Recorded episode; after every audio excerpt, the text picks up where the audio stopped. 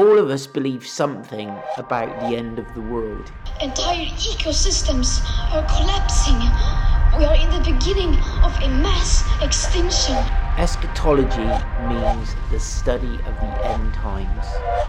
I'm really getting nervous here about what are we going to do? We we I'm useless. I know how to use a spreadsheet. We dismiss it as someone else's business. He's talking about the tribulation period. All hell is going to break loose on earth. In other words, no matter how bad things are right now, you ain't seen nothing yet. And this podcast is all about eschatology and what people really believe about the end of the world. And I'll be joined by my great friend Pete Milner, who is a Master of Theology, a great student of history, and just a great thinker and all round good egg. So join me in this exciting adventure. Hi, everyone, and welcome to another exciting episode in our eschatology podcast. And once again, I'm joined by Pete Milner. Hi, morning everyone. I'm sure you're getting to know and love Pete. And um, today we're going to be looking at the subject of Jewish eschatology. Mm, or Jewish eschatologies. Oh, yes, indeed. And so if we think back to our little recipe, um, our grid for kind of looking at eschatologies, we'll say that the one of the ingredients in our recipe was prophets, and Mm. I mean the Jewish nation and Jewish religion have so many prophets, don't you? Yeah, for sure. And and many different kinds of prophets as well, isn't it? Because you could say that Jewishness as a religion in a way invites you to be prophetic and that's where you get kind of traditions like maybe the wailing wall and kind of particular attitudes to prayer that are common in many different branches of Judaism where you're actually kind of trying to join in with God's speech in a mm. way. I think most religions have an idea that people can behave like God would behave in this situation, but the speech thing is especially powerful within Wow. Judaism and has a big impact on how Christianity later emerges, I think. Wow. So I was thinking of some of the famous prophets in Judaism or Jewish um, scripture. We have Isaiah, massive big book. Daniel, Zephaniah, Zechariah, Malachi. They all write in terms of the end times, don't they? Yes. And there are certain themes they talk about. They refer to the day of the Lord a lot. And, uh, and, and also true to say that these Old Testament prophets are revered and honored and studied by Christians Yeah. and also many of them by Muslims as well. And That's so true, yeah. they the prophetic voice of the Old Testament still is speaking to a, probably a good third of the population of the world at this moment in time, which is incredible, isn't it? That is really incredible. And when you see their lives, I think it's really interesting, isn't it, that they they spoke in a time and a place, Yeah. which obviously is now exists in history, but that their words sort of speak of what's to come in such a convincing and, and powerful way that we are still affected by them, not just in a different place and you know arguably in a different faith, but also in a different time. You know, some of them are thirty centuries ago that they actually lived and walked and wrote and spoke. So It's amazing. the fact that it? we're still being impacted by them and their voice Yeah. is amazing. I love it. It's truly incredible. And I think for me, certainly as a believer, I uh, when I read these prophets, it's it's almost like I'm in the room with the guy, kind of reading his thoughts as he's writing the, the page, and it's speaking to me. Mm. It's not just wise sayings, is it? No. It's it's much more than that. Yeah, profound. So, um, Pete, just talk a little bit about the what we would call the apocalyptic genre of scripture for a second. All right. So the earlier prophets that wrote books down, I mean, you've got Moses as the one who sort of started it all in terms of Jewish or Israelite prophecy. The first ones to kind of write stuff down were doing so out of a desire to show God at work really within history. This is the bottom line. So, um, you know, this king shall attack and get such and such a place, and then you'll know that I'm the Lord, and then you know repent because I've seen your evil deeds, and it's time for us to turn the nation back and get on with things. And that's a, sort of the the voice of the uh, sort of first voices of So Jewish. it's kind of like addressing real time situations, real time. mostly within the lifetime of the Issues. prophet. Right. Yeah, so Isaiah will go out and he'll say, "Now listen, um, there's a king of Assyria that's coming. He's going to destroy the northern kingdom, but when he gets here, he'll be turned away by God's amazing power." And then he does, and he is. And off goes the king of Assyria, and he doesn't conquer Jerusalem. He just has to stop and go back because his army all dies of a plague.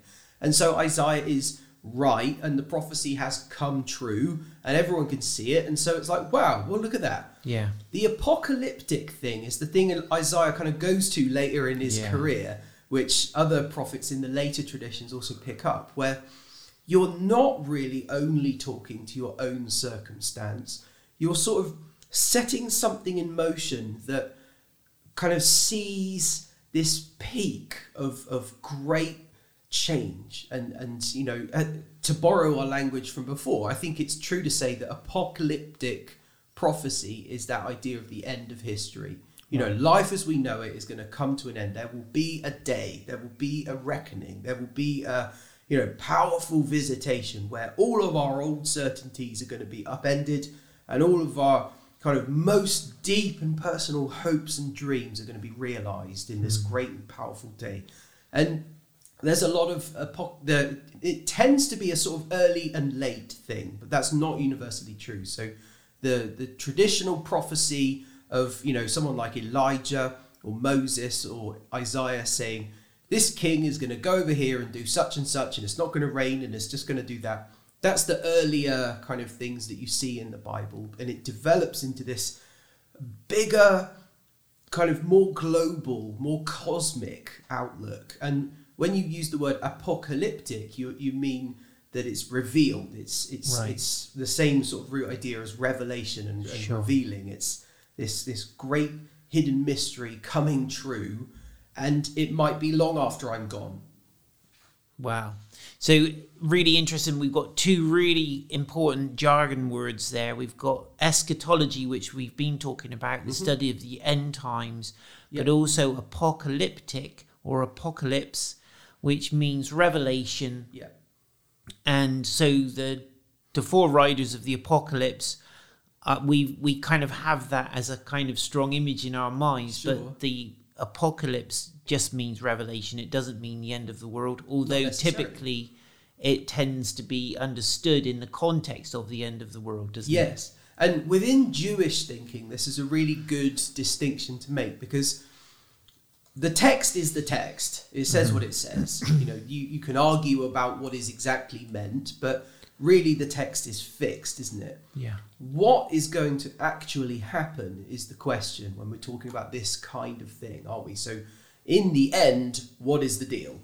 And so, Jewish groups from the earliest times up until today and on into the future have disagreed in terms of what is to be expected. And the question is are we going to see meteorites, Yeah. earthquakes, you know, some human appearing from heaven, you know, the dead being raised up and stuff like that? Is that what we're going to see? Or is it not? Are these just poems and, and Right. ideas and, you know, cosmic Metaphors. yeah. And so within Judaism, that's very strongly kind of differentiated. And in the in Jesus's time, there were two main groups of authorities within the Jewish faith: the Pharisees and the Sadducees. So the Sadducees tended to be um, much more skeptical and general about what the meaning of all this was. They were much more, um, you could say realistic if you were trying to be kind to them, but you could say cynical. If. Naturalistic. Naturalistic, maybe, yeah. So, one bone of contention they had with the Pharisees is that the Pharisees believed that there was really going to be a resurrection of all the dead and a judgment and an afterlife and a, all sorts. And the Sadducees were like, nah, I don't think so. You know, miracles, really? Come on, we're not all much too sort of smart and real for that Yeah.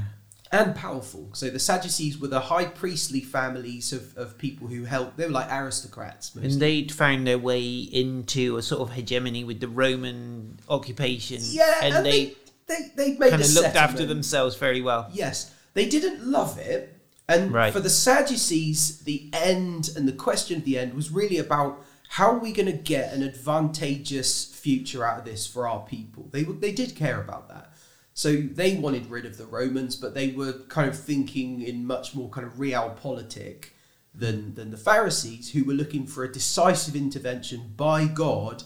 Like what happened with Moses in the Exodus, or like what happened with Elijah and the fire from heaven, that's what the Pharisees were expecting. Right. So within Judaism, since then, you've got these two strands of like people who are a bit more rational and naturalistic, Yeah. and they're trying to sort of, you know, keep the keep the pages safe. You know, it says what it says. This is our heritage and our Yeah. beliefs and stuff, but really, we're probably not kind of expecting too much. You know, maybe it has to do with changes in the mind, or changes in the heart, or changes Right. in the way we treat each other, stuff like that. Whereas the cosmic, yes, God is going to show up in history and do such and such. That is another kind of branch within Judaism, and, Right. and each branch has its own branches. Of course. So you mentioned the Exodus, and I hmm? mean the Exodus was probably in the Old Testament the most defining moment of Israel's history, wasn't it? Where Yeah. they they went into Egypt as a collection of families Yeah, with some bunch of tribes. patriarchs Mhm. and some herds and so on, and they lived there for four hundred years or, so. so. Um, the the last big chunk of that time they spent there as slaves, Mm-hmm. and they really did face an existential threat. They were slaves. They were forced in the end to make bricks without straw. Yeah, their babies were being killed Yeah. because they were seen as being It too was. Genocidal and Horrendous. uh, really brutal. And they so, cried out to God, didn't they? And they were like, God, they did, yes. us. So they had like that kind of sense of surely not this. There has to be more, and then into that context of suffering and threat comes a prophet Yeah. or a, a messianic deliverer. he That's was right. Chosen by God, Mhm. um, anointed by God for the purpose by the Holy Spirit, and he delivered them into a land of promise, didn't he? Yes. So, in a sense, the the story of the Exodus Mm. is like a motif or a template of an eschatology. It was the end of history as they knew it. It was the beginning of a, a, a promise. And so, in a sense, the Exodus is like a picture in itself of an eschatological hope, isn't it? That Yes. And and it makes sense that all later ones that, that people um, have delivered would appeal to that. Right. Right. So, you know, come out of her. You know, come out of Jerusalem, come out of Babylon, come out of wherever you find yourself, come out. It's like Exodus. You know, Yeah. we're doing it again. We're following the prophet. We're, we we're kind of um, answering the call. You know, there's a, a voice in the wilderness crying, and it's it's like it appeals to that sense Yeah. of I know this, yeah, because it was bad, and then God brought the decisive action, the day of departure, and then we all left, and there's some bumps in the road, but we end up in the promised land, and Hmm. it's it's quite a natural feeling of story, isn't it? And- Yeah, yeah. Because of the magnitude of, of Exodus for the people of Israel, as you say, you know, it will always have that character in it. And it's the great story of how people were saved from disaster by a loving God and nurturing Father who delivered them as such. So And it's interesting as well that they keep they keep alive to this day the memory of that through a meal which is very similar to one that the Christians um, do, which was bread, a lamb, and some wine and some bitter herbs and stuff called the Passover. And and so in a sense by reliving that moment every year they Mm. keep that memory really alive and really active don't they and it's Yeah. almost like the sense of god's going to do it again he's done it once he'll do it again yeah, he can he can deliver us. yeah so talk just talk a little bit pete about the messianic hope because we understand this idea of the messiah we know that it's a massive deal in in um, jewish history and also obviously christian theology Mm-hmm. Just talk a little bit about that. Well, so the Old Testament prophets variously refer to a servant of the Lord who will come and bring restoration. So you can read about it in the later chapters of Isaiah 51, 61, 53, those chapters where it talks about this servant who will appear and bring people back to God. There's also some slightly um, more mysterious ones, like I think particularly of Daniel chapter 7, Right. where there's this scene in heaven where the Ancient of Days has taken his seat in heaven, and there's other kind of personalities gathered there, and one appears like a son of man, and God basically says, Who is going to establish my eternal kingdom on the earth?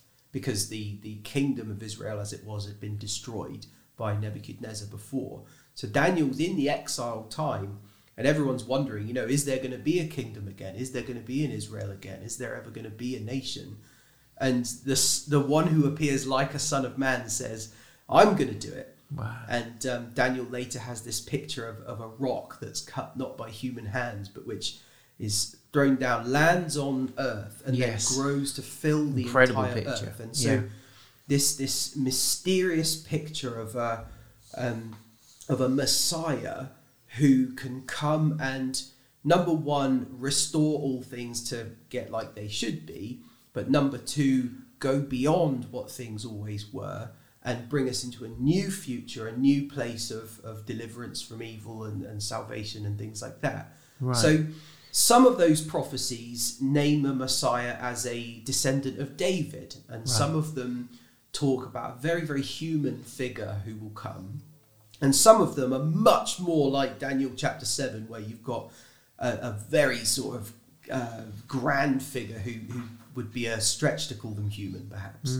So, as Christians, we one of the important beliefs we have about Jesus is he is the Son of Man, the one who appears in heaven and does that mission of establishing God's kingdom on the earth. Sure. But Why? for- sorry. Sorry, go ahead. Can I interrupt? Yeah. Yeah. Why do you think um, the seemingly well qualified Jesus Mm-hmm. doesn't kind of match up from a Jewish mindset, and and somehow he's a disappointment, or he isn't the guy, and Well, sure. hence So they crucify him. in first first century um, the first century world he was in some believed he was the messiah Sure. and some most didn't you know jewishness as a whole in palestine especially re- rejected jesus in the first century Hmm. and they went with the war instead so they fought a war from 66 Right. to 70 ad to try and secede from the roman empire and they failed and the nation was destroyed but so the real reason I think that that was was because Jesus didn't directly enough fulfill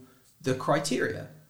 And I don't mean to say that Jesus fails to qualify as the biblical Messiah, but Christians agree that the cosmic finality of things is still to come. Yeah. So Jesus lived, grew up, preached, did miracles, um, was crucified, raised from the dead, ascended on high without having, you know, really truly upended the world. You know, and we recognise because of the prophecies and stuff that that is still to come, and that's why Yeah. we believe in a second coming, a Yeah. return of Jesus.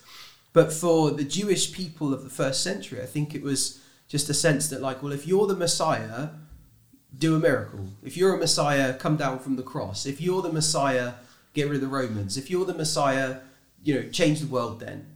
yeah. And in the end, what he, he he came to his own, but his own did not receive him, as the scripture tells us. So mm-hmm. I think that really the disagreement is about what will actually happen as history and what will happen in a kind of cosmic spiritual sense. Well, they they certainly the the prophets gave room for the belief that the Messiah will relieve Israel from all the imp- oppression from their enemies and usher in a golden age of Israel's identity in the earth and Yeah. somehow being s- a centrality to, you know, it'll be the mountain of the Lord will be raised up above all the other mountains and the nations will stream to it in the sense of mm. like Jerusalem becoming central to the whole world. But um, there's a the the prophecy that's often read out at Christmas, interestingly, from Isaiah chapter 9, he says, Of the increase of his government and peace there will be no end. And on the throne of David and over his kingdom to establish it and to uphold it with justice and with righteousness from this time forth and forevermore. The zeal of the Lord will do this. I'm guessing you could read that very much and think, well, I don't see this Messiah doing that much, Yeah. very much. Yeah, you could say you At know, the the, time. the faithful look very fractured, and and you know Mm. we've got lots of groups of Christians, and lots of groups of Jewish people, lots of kind of disagreements about what it means, and if you have to disagree about what it means, then maybe it's not happened after all. But at the time of Jesus on the earth, maybe they would look at something like this and see that as being like, well, he hasn't done that. Yeah, we're still here. There's Yeah. still Roman Yeah. soldiers everywhere, and Yeah. uh, we're expecting something a little more real. Yeah. And this is really what it comes down to because over history within the Jewish religion, at least as far as I've studied, you you have this um, this kind of um, these horrific tragedies and unfair treatments. You know, Hmm. they're, they're they're the subject to so much hostility at different times in the world. Yeah. And then periodically some real positions of favour and advantage where um, almost because of their ethnic and, and religious faith, they're sort of kept outside of the way things are and they end up sort of rising above it. And typically then they get somebody be incredibly jealous of them and want all their stuff and persecute them horrendously again. And Yeah. the the question is what am I to expect? Am I to expect a real moment of salvation from this horrendous circumstance, or am I to interpret it mainly symbolically and just think a little bit more really about what I'm going to do? Yeah. And I think in Jesus' time, the, the the Jesus is the one who's come saying, "I'm the humble King. I am the invisible Messiah. You know, I'm I'm not here to lord it over the nations. I'm here to be a servant of all the nations and to lay my life down and to die and take my life up again to take you to eternal life." Right. And that just wasn't big enough and bang enough for the Jewish people of, of the mainstream um, Judaism of his time.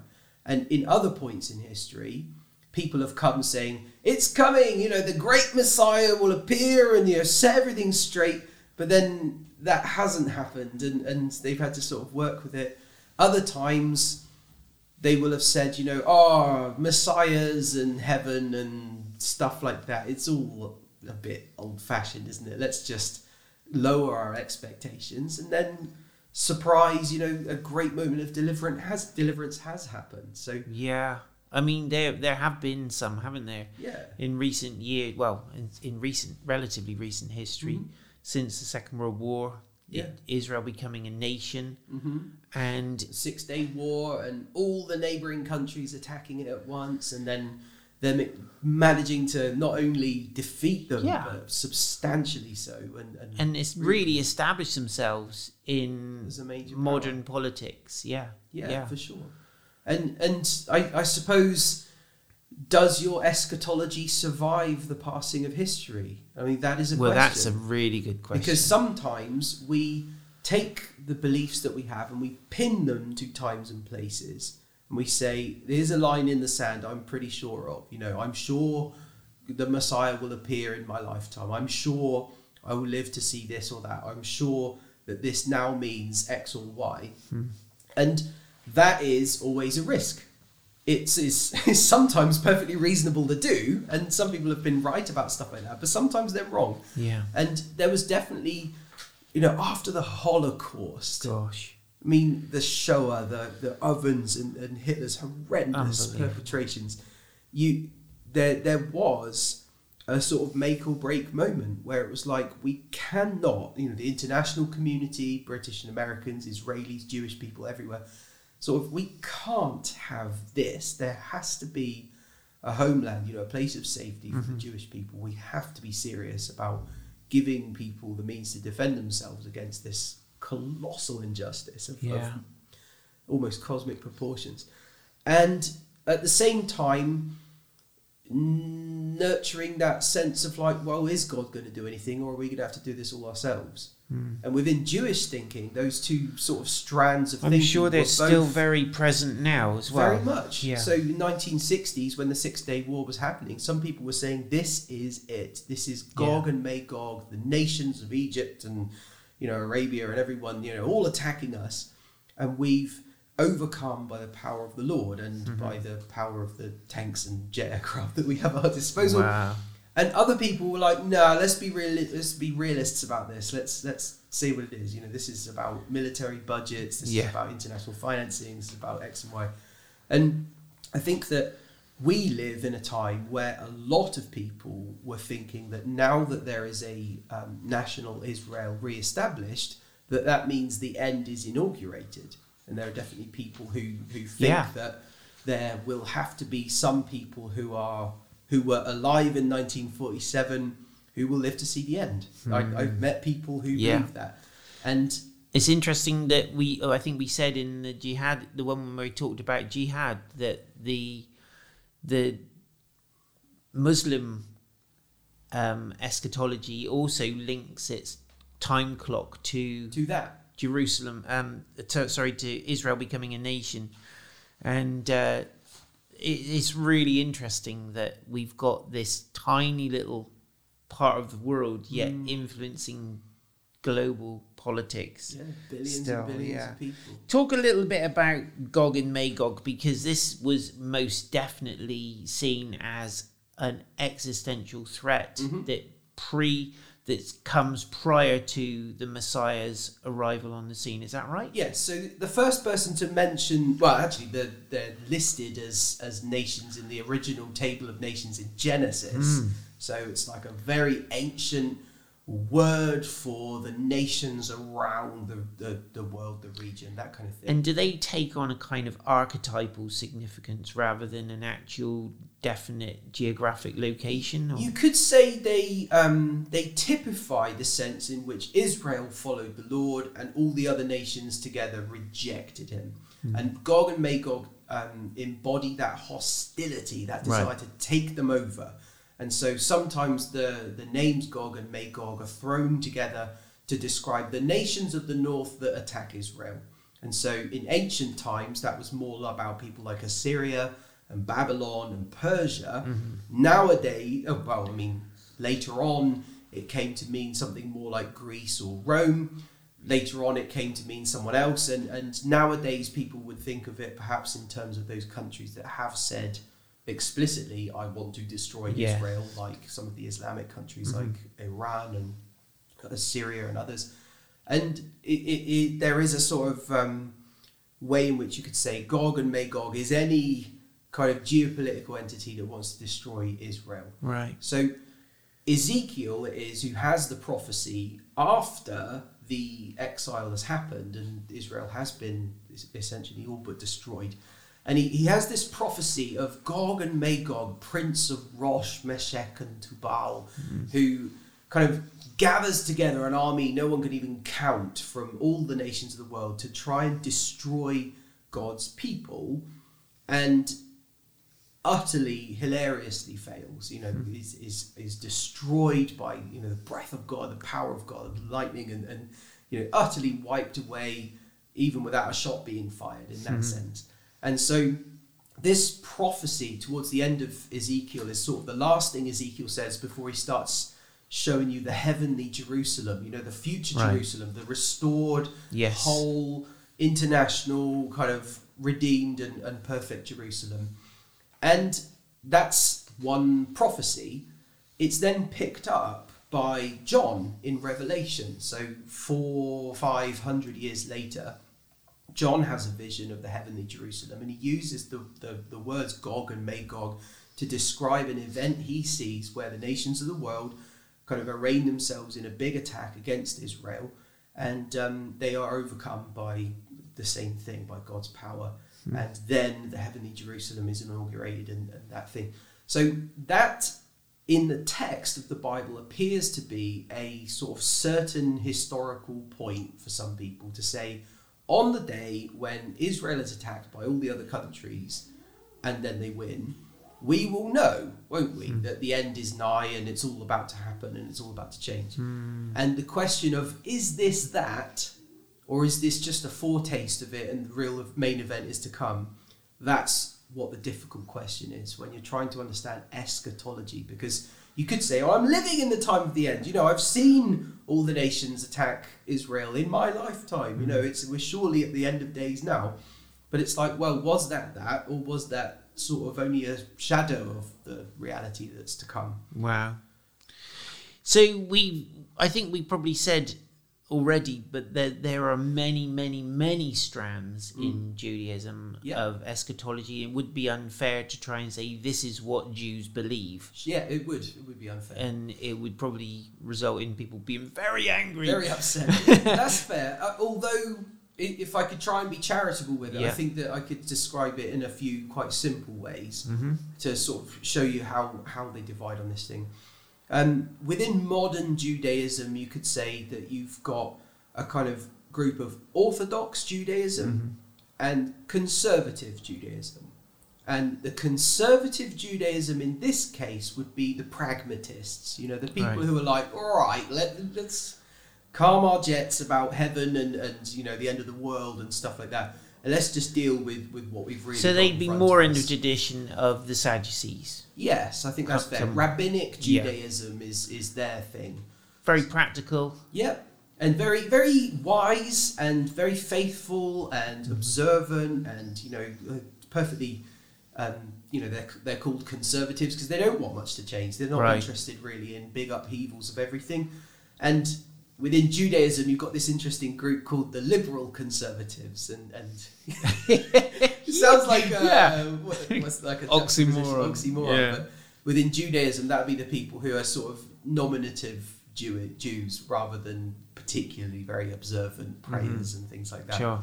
So that's the conservative group within Israel and within global Jewish people. Hmm. Uh, I probably go as far as to say that was the most common expression of Jewish Right. religious identity in the world at the moment. The other group that there are, the, the main group that is, would be the, the ones that identify as Orthodox. Right.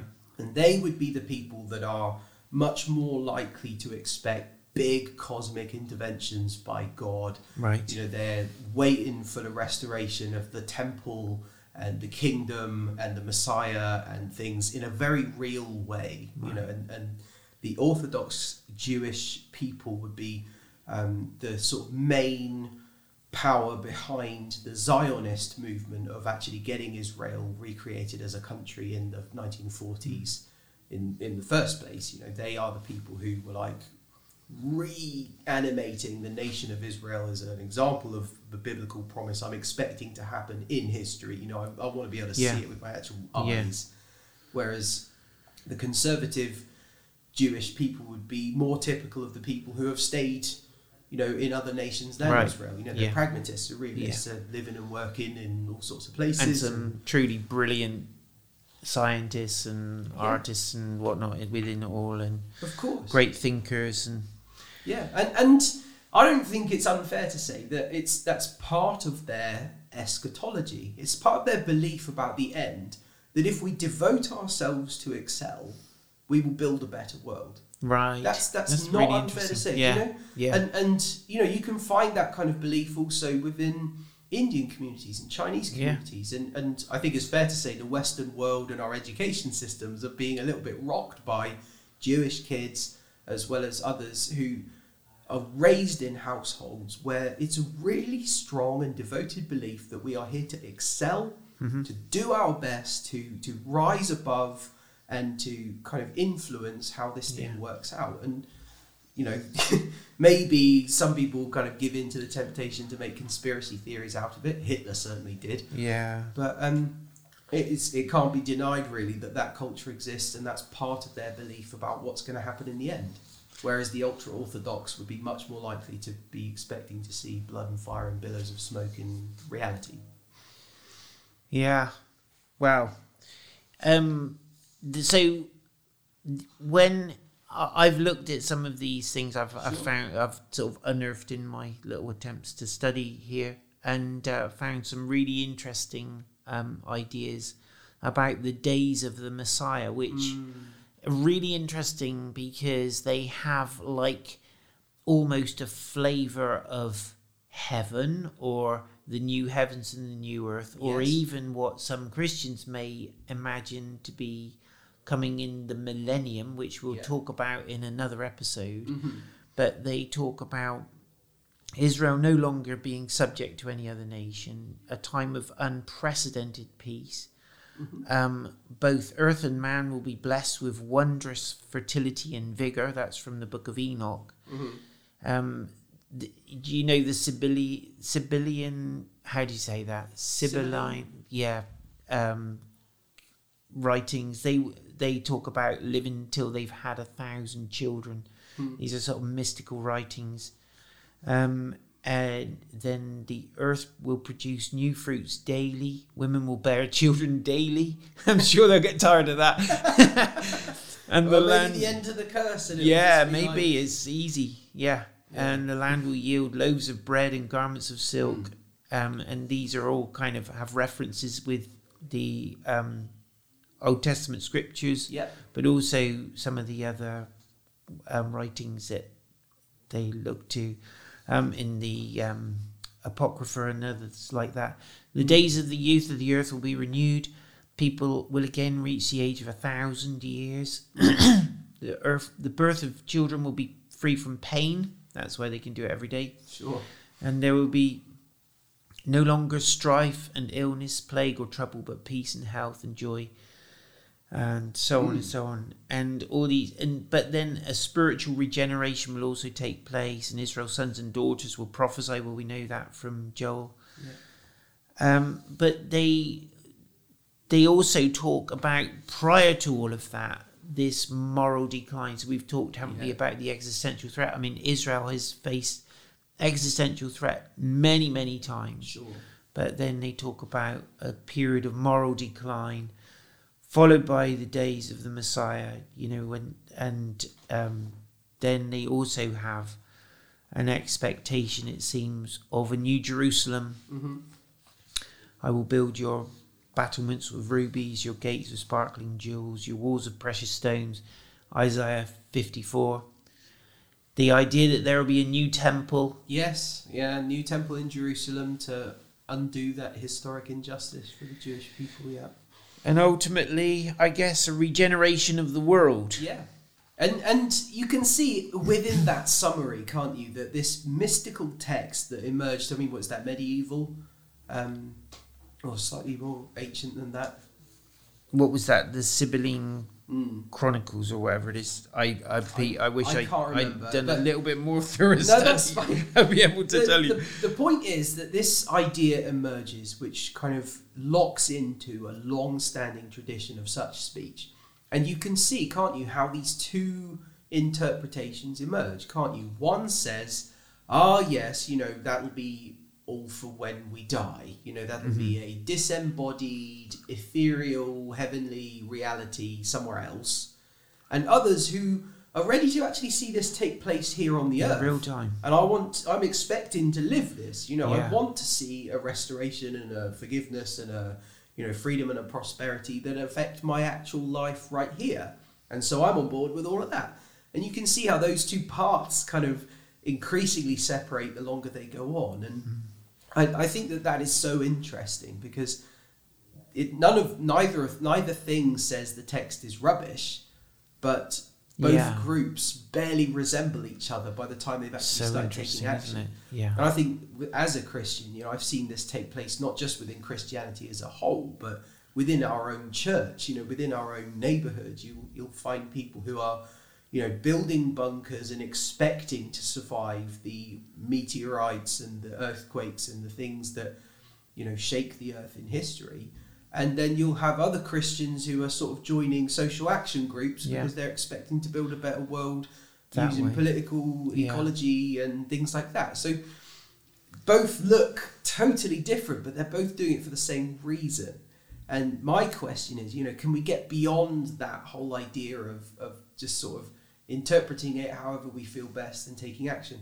Is there a unifying thing we can kind of gather together those different strands and, hmm. and have a single eschatology that's actually strong enough to hold up to the need of people to be a real about what's going on right now Yeah. and b serious about what the kind of literal book says. Yeah. It's like if I hold the scripture to be divinely Wow. inspired and God breathed, then it can't just be fanciful, No, patter, can it? It's quite. got to be something a little more hard edged than that. Well, that sounds like an incredible um, hope, Pete, to see that come come together, and I pray that God will bring that kind of clarity into our hearts and minds in in our lifetime. Let's see it in real time.